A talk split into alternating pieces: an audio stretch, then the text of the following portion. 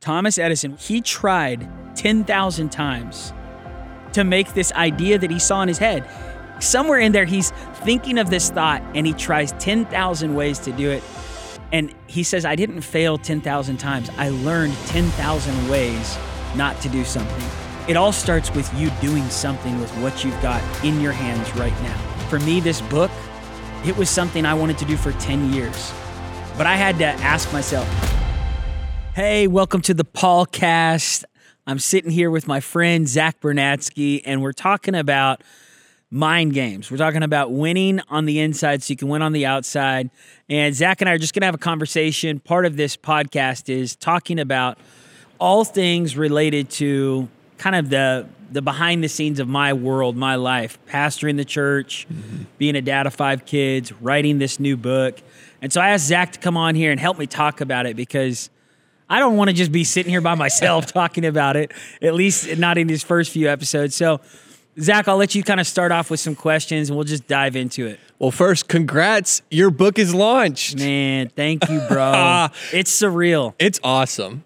Thank you, bro. It, it, was so cool, even in the lobby at church, to just see everyone gathering around it, the excitement around it.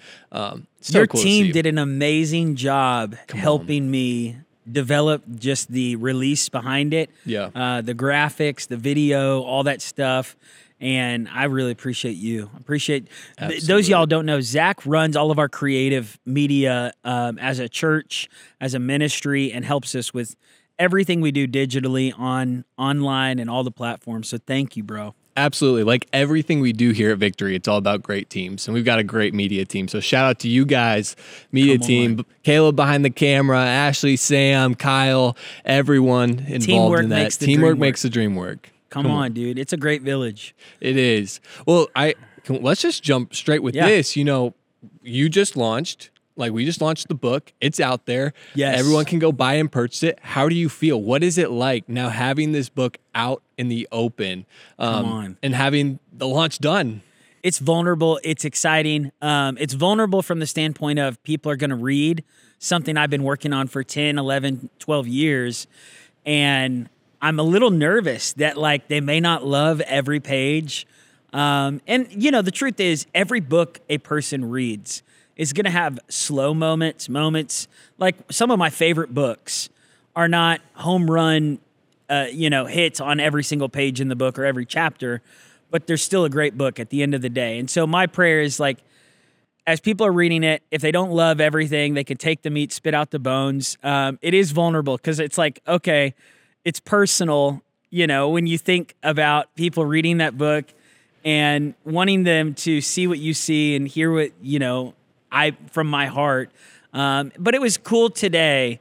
You know, we're recording this podcast on the day it came out in our church, and it was cool to see people lining up and then bringing the book in and asking me to sign it. And they were like, hey, regardless of whether, you know, this book sells a ton of books, I just want you to know I love you as my pastor and I love coming to this church and allowing you to speak into my life because you've spoken so much encouragement and hope. And I'm excited to read your book um, because of the pastor you are to me. And that was that was really encouraging wow.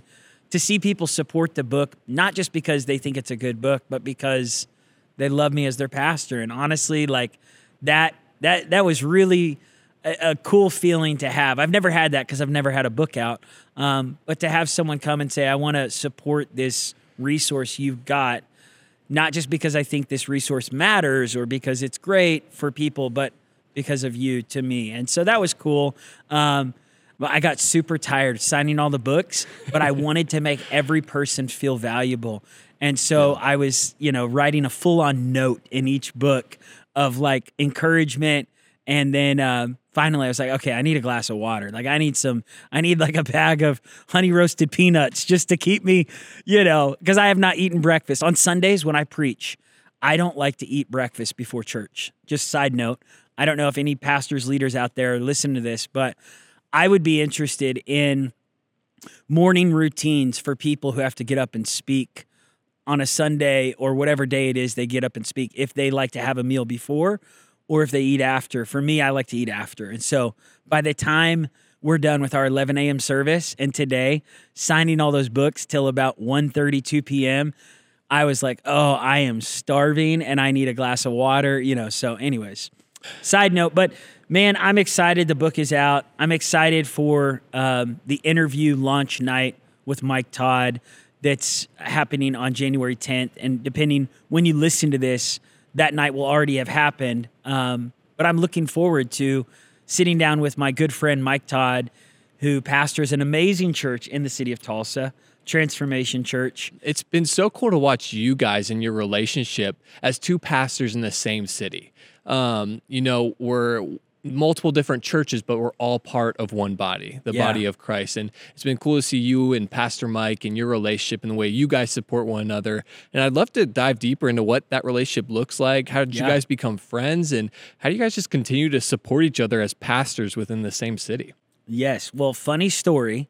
Um, I actually have a chapter in the book about Mike Todd in Mind Games. It's I think it's chapter. Let me see real quick, because um, I got to remember where we put it chapter 6. The title of this chapter is called Everybody's Got a Buzz Lightyear. And what I talk about is that when Mike Todd blew up in Tulsa as the most really like popular young voice in the church um, worldwide, that I think that was year 2017 or 18, he just went viral.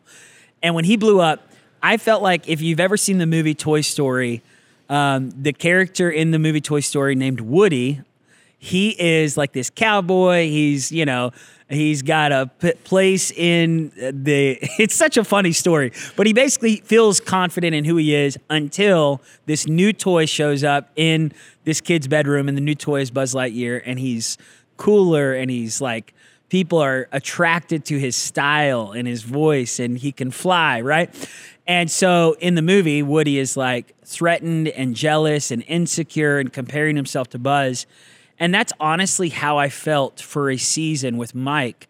I went through my own mind games of thinking, man, we're pastoring in the same city, and all the young people that I wanted to reach with, you know, our church and with what God's called me to speak, I felt like, oh, I don't even come close to the incredible voice that Mike Todd is he's Buzz Lightyear, and I'm just like this w- cowboy Woody, you know, Paul.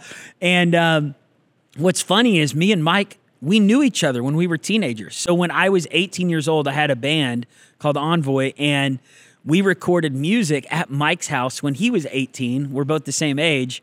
And um, he was a music producer. Someone had given us his number, and they were like, hey, you should work with my friend Mike Todd he produces music and he had just produced an album for uh, Wayman Tisdale. It was like a jazz album here in Tulsa. And so I was like, yeah. And I went to his house. He ran his studio out of his house. This was back in 2004, 2005, 2004.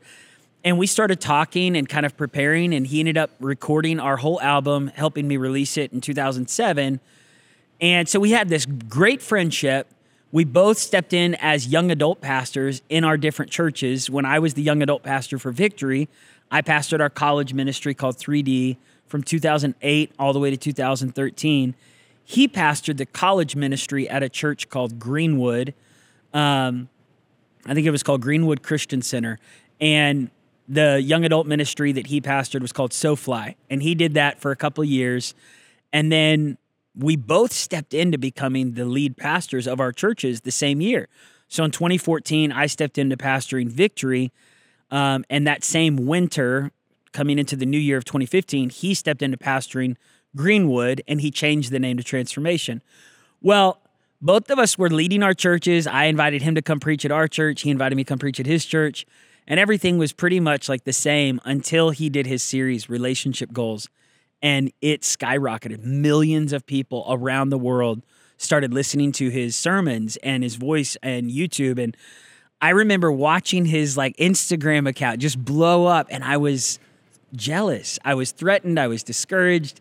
Wow. And he could feel it. Like he was like, Paul's not being himself around me. We would go have breakfast, coffee. And I was like, so how was it preaching for elevation church you know i was just like so salty and i was so stupid and i was just you know i was jealous and finally he just looks at me with this side eye and he's like bro what do you got against me and i was like I don't have anything against you. He's like, no, bro. He's like, you have been acting strange ever since our social media and online ministry has blown up. And he's like, bro, I can't help that. He's like, God is doing something in that. And I was like, I know. And I said, Mike, the truth is, man, I just feel I feel less than and I felt like I've been in a comparison trap. And so I have a whole chapter all about comparison and how to get over it and how to deal with feelings of insecurity, jealousy, comparing yourself to someone else. And I remember we had this beautiful breakfast um, at Metro Diner, a, breakfast place here in Tulsa. This was the end of 2018, and I had probably gone 16 months of dealing with this mind game, this battle, because I was pastoring our church, and our church wasn't like decreasing or losing, but we obviously weren't on the same level of impact and influence and uh, online reach that transformation was seeing. And honestly, God was stripping me of vain ambitions. And I think this is a huge thing for pastors and leaders. We want to believe that our dreams and our ambitions are all about bringing God glory. But if we really like dug down deep, a lot of those ambitions can be more about personal glory, more about personal feelings of success, personal feelings of like, I matter. Um, and God was stripping me of that. God was like, You may never have anything close to Mike's impact, and you need to be okay with that. You need to be okay that I have called you and anointed you to minister to people, and it is all about the glory of God and your obedience to what I've called you to do. And it's not about YouTube numbers or Instagram followers. Do we want to be impactful? Yes. But I think we have to check ourselves and go, what number am I chasing and why? Am I chasing a number of subscribers or followers or views on YouTube to try to keep up with another guy in town or to try to compete with another church? Or am I chasing impact so I can be a greater impact for the kingdom of God?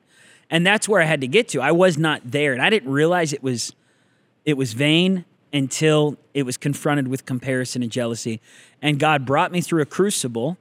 And I remember at the end of 2018, I was sitting at Metro Diner and I just teared up. And I had asked Mike to meet me for breakfast. We would probably meet once a quarter. We still do. Our kids are in the same class at school. And I remember sitting down with them and I was like, Mike, I've been battling mind games and it's about you. And he was like, wait a minute, I'm your mind game? And I was like, it's actually not you, it's me. It's my insecurity, my jealousy. And he's like, bro, I know that. I was like, okay, we'll stop. He was like, I felt it. I've recognized you've been battling that for the last, you know, year and a half or so. And he's like, I just want you to know, Paul, I battled some of those same feelings when I saw you step in at victory. And there was a lot of um, immediate increase of what God was doing in your church when you stepped in. I was like, really? He was like, yeah. He's like, you guys got to immediately see um, a pretty good size like reach as a church in that first year you stepped in. I was like, I didn't think so compared to your, you know, viral blow up on on YouTube. He was like, we all have different things that we look at someone else and we go, I wish I had their hair. I wish I had their body. I wish I had their church. I wish I had their, you know, relationship. I wish I had their voice, their impact, their personality. Um, and we get stuck in these feelings of like, if I had what he had or she had, then I would feel more successful. I'd feel more. And he said the enemy has played in his own mind too. So we'll we'll talk about that obviously in the next episode. But thankfully, after that breakfast, him and I we hugged. We everything that I had been holding on to, I released, and I was genuinely able to celebrate my friend and honor his success because he had worked so hard. He had hustled so hard to see what God was going to do and was doing through transformation and has continued to do. Here we are in 2024, and that church is continuing to reach millions of people online worldwide through his books, through their his sermons, through his, their ministry. And I've been able to be a better friend on the other side of winning the mind games against Mike Todd uh, that I was facing in 2017, 2018 and his the friendship that he is like the friend he is to me we will oftentimes drop our kids off at school sit in one of our cars and just like cry and share our hearts about what it's like to be a pastor and a dad of lots of kids because he's got four, we've got five kids. He he and I are the same age. We both face the same feelings of just you know the enemy throws mind games at you, whether it's discouragement or was my sermon received well this past week? A family left our church, and so we'll sit there and just encourage each other. And being on the other side of that mind game of comparison, to be able to be a genuine encourager to Mike and him be a genuine encourager to me is a gift from God. So when when I was finishing the book, I was sitting in his car. Um, this was in 2023, and I was like, Mike, would you want to do the book launch with me when it comes out? He was like, Bro, I would be honored to. And he was like, Are you serious? I would love to sit with you on stage, interview you about your book, talk about winning the mind games. And, um, and so I was like, okay, let's do it that second Wednesday in January. And we put it on the calendar. So it really was honestly a testament of being able to walk through the test of a friendship and come out on the other side with a victory you were talking through, you know, just that whole journey of, man, I'm comparing myself and I'm feeling over, I feel like I'm not good enough and almost having that jealousy. And then that beautiful moment where you, you guys open up and through honest conversation, um, you talk through it and you find healing from that yeah. um, in your mind. And so, what did that do for you, whether personally, whether there was breakthrough or if you just if it opened your eyes to see what God was doing in your life mm. already that maybe that jealousy was blinding you from, but what did that breakthrough in that mind game do for you in your life? Well, one, during the season that I was battling all these comparison thoughts with Mike and watching his ministry, I would literally open up Instagram and just be angry. I'd be like, ah, they're reaching thousands more people than us and they're running eight services on a Sunday. And I was so discouraged. And it was from a place of vanity, it was from a place of selfish ambition. And the Lord began to honestly like detox me. Wow. Um, it was a healthy crucible for me to open my eyes and go, wow, there's something in my heart that's ugly like envy, jealousy. Um, I think it's called. Is it called the green monster? Yeah. Like the green green monster of envy. It is a monster. It is a. Um, it's a mind game of destruction because you you never feel good enough, and when you do compare yourself and you feel awesome, you're putting someone else down in your mind. Like it's all about you versus somebody else. When in reality, the biggest person we need to beat is ourselves. Like it's not me versus Mike. It's me versus me. Mm-hmm. It's me versus the fleshly Paul. It's it's spirit man versus you know the cravings of the flesh.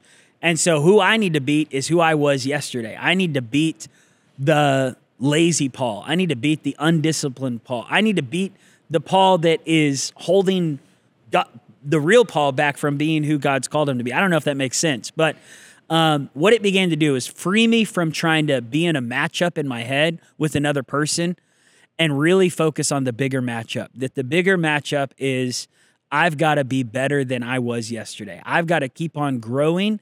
I've got to keep on learning. I've got to keep on studying. I've got to keep on preparing.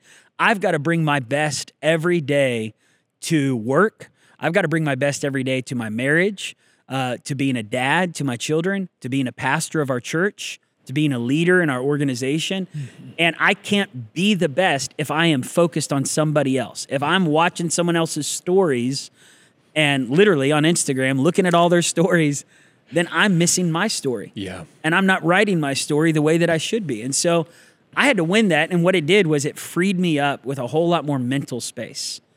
And I was able to focus. You know, you and I, we both put our phones on do not disturb yeah. right before this podcast. And the do not disturb feature on the iPhone. I don't know when that came out, but somebody who worked at Apple realized this thing can be distracting. All the apps, all the social media, all the notifications, all the news alerts, all the text messages, emails, all of that. So somebody at Apple was like, we need to invent one button. And when they hit that button, it literally makes their phone undisturbable. It makes them be in a focused state.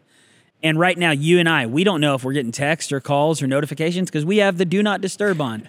And in the same way, if I'm distracted by all of these mental, you know, alerts of somebody else's life and I'm thinking about them and I'm I've got their story on my mind. And I've got how great they are and what they're accomplishing. I am so distracted in that state. But if I can go, hey, hold on. It's not that I don't care about that person or I'm going to ignore them. It's actually that I want to be able to genuinely celebrate them. And to do that, I've got to stop allowing my mind to drift into thoughts of constant uh, thinking about them and their success and what they're yeah. doing. And I think once we do that, we gotta we gotta look in the mirror and go, what is it in me that is constantly obsessed about trying to be better than somebody else? And then coming back to, hold on, I need to know who I am in Christ.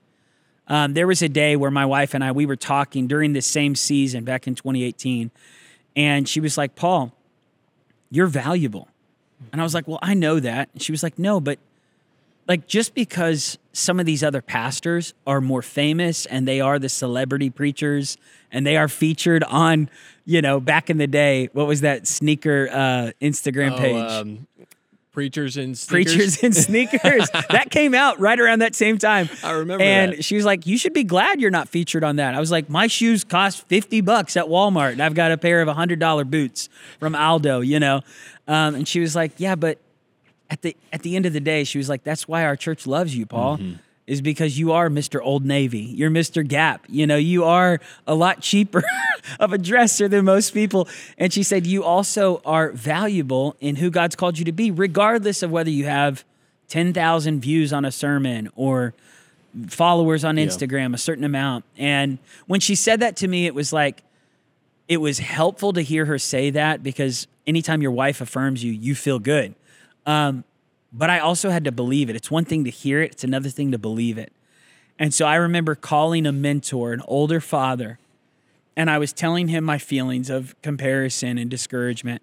And I was telling him what my wife said. And he was like, Paul, I'm speaking this as a father. You need to stop worrying about keeping up with the Joneses, keeping up with mm-hmm. Mike, trying to battle for that online viralness. You just need to be faithful where God's called you. You could still use social media. You can still upload your sermons. You can still uh, share your messages, but don't do it from a place of chasing fame or chasing influence or chasing numbers or followers. He's like, do it from a place of you want to help people get victory. And if that's your motivation, that's a healthy motivation. But if the motivation is some other comparison trap, you will never feel good. No matter how many people you reach, you'll never feel good enough. Yeah. Once I got that in my head and believed it in my heart, something shifted and I was able to enjoy what I was doing a whole lot more and do it from a better place with a healthier motive. Man, that's awesome. It's Thank such a you, healthy bro. place to be in. You were part of that season. Yeah. You were helping me develop sermon videos. Yep. When, when did you start working at Victory? 20 was 2016 I came Okay. I think it was 20 Oh no no no no. 2017, I came in um, as an intern and then jumped on full time staff 2018. So you were watching this, working with me, From developing social media content, and you you obviously could feel it and probably knew it. Um, but I think, yeah, that's funny and interesting as we're sitting here talking about that. Yeah, and I can say um, now, you know, working with you closely over the years, it has been cool to just see as not in not knowing the internal mind games, but now knowing the internal mind games, it's like, wow, I can see it in just the stuff we produce, mm. the ideas that you have. Um, they're just they're it's not you know we're our part of our job is this weird especially in creative it's like we want to be viral we want to get big we want to make sure that everyone sees it because we believe in the message but it can't be the main focus and if it gets in the yeah. way of the final message yeah. then that's where it becomes detrimental if we're doing something just to become viral mm. and we're no mm. longer worried about well, we're just, well, what if, how does it hit? And if yeah. we're more worried about, hey, what's the message we're trying to reach to people? Yes. And then we are going to give our best in what yeah. we do. And then there's a little bit of trusting God on that, on that back end. Yeah. It's, I feel like the content we're creating is so much more pure. And in that, it's actually more impactful. Mm. And so I mm. care about numbers. I think numbers are a good um, measuring point of where we are, and we have our goals, and we should care uh, about. Numbers. And we should care about. Them. We we were super excited when we hit hundred thousand on YouTube. Come That's on, a huge moment. and I want I want to say this because some people do think out there like, oh, churches shouldn't care about numbers. You should just care Yeah. about reaching the individual. But God put a whole book in the Bible called Numbers. Come on. So God actually cares about Yes, numbers he too. does. And God cares about, I mean, throughout scripture, from Genesis to Revelation, God specifically lists numbers. Even in the book of Nehemiah, I was reading this recently. Nehemiah was specific to name names Mm-hmm. and list numbers. He says there were 34,000 from this tribe that worked on the wall. Yeah. Well, why would he say that number? Because it mattered who was part of the kingdom building season of Israel reestablishing who they were in that time. And in the same way, I think the church should be aware who's involved. We should know names, but we should also be aware of that number. Hey, how many are we reaching? And are we being good stewards with what God's given us? So you care about the number, but I also think, like you said, the motivation behind caring about that should never be from a place of vanity mm-hmm. or just we want to hit this certain number so we feel awesome. It should always be about, man, we want more people to experience the gospel. Therefore, we're content with what God's doing here, but we also want to reach the people who aren't here yet, the people who haven't heard the sermon yet. And I think that should be our motivation, you know? Yeah. You said a good word in there. It's stewardship. Yes. Um, and I think that's where numbers come in for me because I we run and operate off the generosity of everyone connected to this house, off Yeah. those tithes and offerings. So for me, whenever even when we're talking about campaigns or did a post do good, it's like, well, how much time did we spend on that? What that's where we can look at the number and say, did the number equal how much we, time we spent on it? Was the impact worth it? Because at the end of the day, that's a tithe dollar that Yeah. we've been entrusted with, and are we stewarding that well? and so we don't look at numbers necessarily from a or try not to as best we can from a vanity and oh look at us. It's more of are we stewarding stewarding what God has given us well? So I love mm. that you said stewardship in there. That's right on. That's that's right on line with I feel like how we are trying to operate within the social media and creative department as we look at numbers is that's our measurement. Um, not so much of how cool are we or all that stuff, but more how are we stewarding?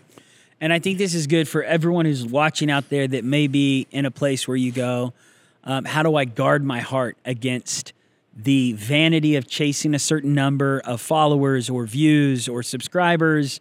Or even if you're a pastor and like you're looking at the numbers in your church, how do I guard against the vanity of selfish ambition or personal, you know, glory versus living for the glory of God and being a good steward with God's house? And I think that tension Yeah. should be a constant question we're asking each year to just just check our hearts and go, have I drifted into a place of selfish ambition or personal glory chasing? Or am I staying in that place of I'm doing this for the glory of God and I'm being a good steward with what He's given me? Ashley brought something up the other day, my wife, to our staff. She said, I've lived at times with this fear, not in a, a bad way, not an unhealthy way, but a healthy fear of God. That if someone had the the deck of cards that I have in life, would they do better because they're going to work harder, be more disciplined with my deck of cards than I'm doing mm. right now? Like, am I settling for mediocre personal habits in my life? and just saying, well, this is just who I am. It's my personality. It's my Enneagram number. Like, I'm just not a focused person. If someone else took what I have right now, my current gifts and talents that God has given me, and multiplied it 10 times more than I am right now, then that's a good indicator I'm not being the best steward with my time, my energy, my gifts, my kids, whatever that is. And I think that's a healthy, like, that shouldn't make you feel discouraged every day, but that should drive you a little bit to every year go, let's believe for more. Let's pray for more impact, healthier body, healthier mindset, healthier emotions, more like stewardship leads to increase. Matthew 25, Jesus tells that parable of the talents. One man was given five, one was given two, one was given one. The man with five went out and multiplied it. At the end, God says, Well done, thou good and faithful servant. You've been faithful with little. I'm about to make you ruler over more. So, stewardship leads to more. It leads to more responsibility, more impact, more influence. The guy with one, he says, I was afraid that, that you would come back and that I would have either lost this talent or, you know, you know, something like that. So he says, I hid what you gave me. And out of fear, he didn't use what he had and he just hid it, right? And God says, You lazy servant. Like, I think this is, these are hard words to hear, but in a time where so many people just want to like almost live under the license of the love of God allows me to do whatever I want to do. I think we got to come back to a healthy, not afraid of God, but a healthy honor and awe that God has given me a gift. He's given me dreams. He's given me a book. He's given me something to do. And in my lifetime, working hard to accomplish that, working hard to grow this ministry online, working hard to reach more people is not from a place of selfish ambition. So if you're a pastor out there, it's not selfish to want your church to grow. I was talking with a young pastor last year of a church in a smaller city and he said, I, I'm thankful for the 100 people that come to our church and I feel really blessed. But I look at our city and I see that we've got 10,000 people. And he said, Is it bad that I want to reach more than 100? I said, No. And he said, Am I bad for thinking that maybe God has more than 100 people that he's called to be a part of our church? And I said, No. As long as you're not chasing that to look good in the eyes of certain people or to look like a success in somebody else's eyes, if you are pursuing to reach more people in your town that don't know Jesus, to add to that 100, and you are content, you love those 100 people, that's not bad. That's that's good stewardship. But you know, I think we're living in a time where people will always try to judge motives behind why you want to grow your business or grow the ministry or reach your, you know, subscribe whatever that is. And I think you've got to you've got to personally, I've got to personally always be checking my heart and my mind, what's my motivation? Am I being a good steward? Am I doing this for the glory of God or the glory of man? Mm-hmm. And if I'm doing it for the glory of God and I'm pursuing that growth, for me, this book, it was something I wanted to do for 10 years. But I had to ask myself is the success that I'm after for this book about selling a certain amount of books, or is it about getting a message out to the world? And if I had to give away these books to thousands of people and never sell a book, I would be happy about that. I'd be happy because at the end of the day, I was obedient. For me, success equals obedience. It doesn't equal 500 books sold, 1,000 books sold, 10,000 subscribers on YouTube, or 100,000. Success equals obedience. Am I obedient to pursue what God's called me to do? Faithful steward of it, doing the best. May not always get it right. I'm not perfect, but I'm going to keep getting up every day and trying to get better and and and mm-hmm. overcoming whatever lazy habits I need to overcome.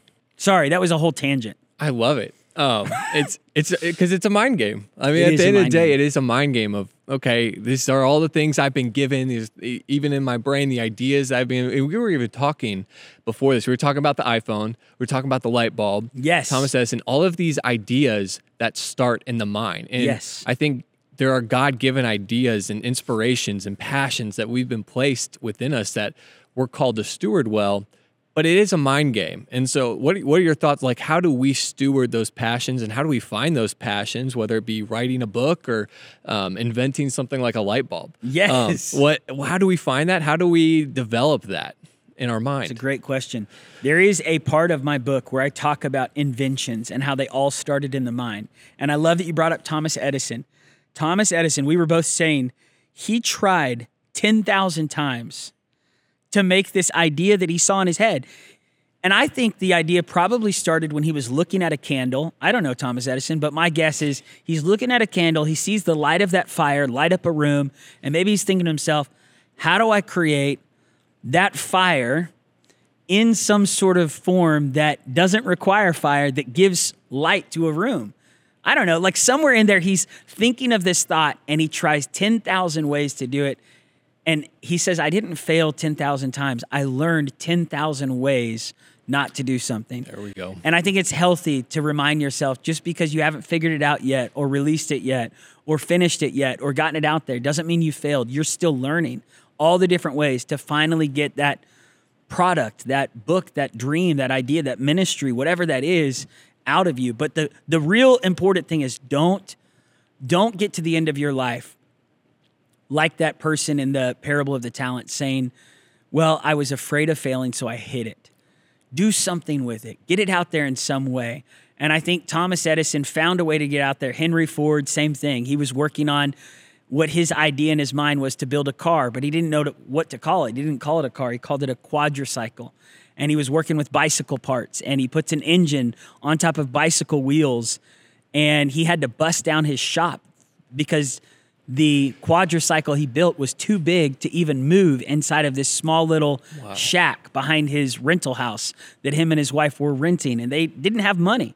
And I think we've got to overcome the feeling of to do something great with my life, I need to have a certain amount of money to mm-hmm. release this idea, to publish this book, or to launch this company, or I need investors, I need angel investors, I need people that are, you know, going to help me get this thing out there.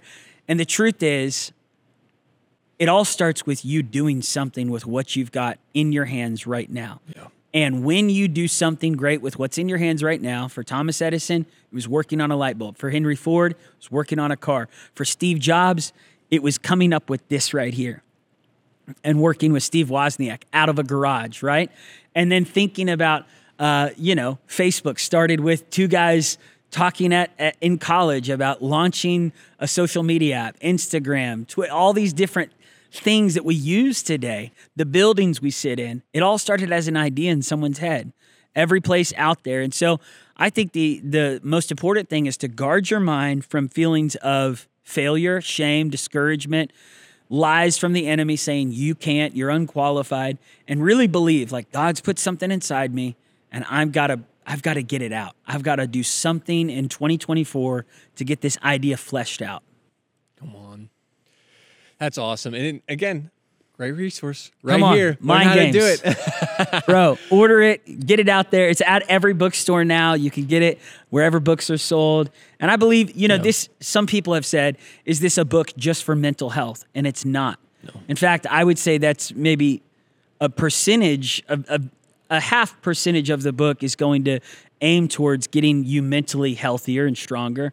But the other half of the book is really what we've been talking about today. Like, honestly, being the most best version of who God's called you to be, pursuing the victory that God wants you to walk in in everyday life and fulfilling the dreams he's put inside you. It all starts on the inside. Victory in on the outside starts with victory on the inside. So, Get the book, get it for a friend. If you know someone who's in a season that just needs some encouragement, I believe this book will speak life into you. I agree. So much wisdom and life experience in that book. If you missed the episode last week, go back and check it out. Pastor told us the whole story behind the book and even his journey through it. So, man, I appreciate you being so vulnerable, both Thank with the book book and with your thoughts and just coming on here and talking about it. Um, it's just so cool to see and hear. And as you know, someone who's worked with you for six years and watch this whole process unfold. It's so cool to see the years and years of hard work and the years and years that you tried multiple things and you know we I know we we've gone through a couple different even versions of what this looked like and coming here just watching you um, really hone in and make sure it's the right message for people. I think it's the right time and I'm really excited for the impact that this book will make. Thank you, Zach. Thank you guys. Love y'all so much. Thanks for joining the podcast. Thank you for subscribing and following us on this. And if you think this podcast would be helpful for other people out there, pass it on to them, copy the link, share it on your page. Uh, let's continue to get people living and walking in victory in every area of their life. We love you so much. God bless you. Your best days are right in front of you.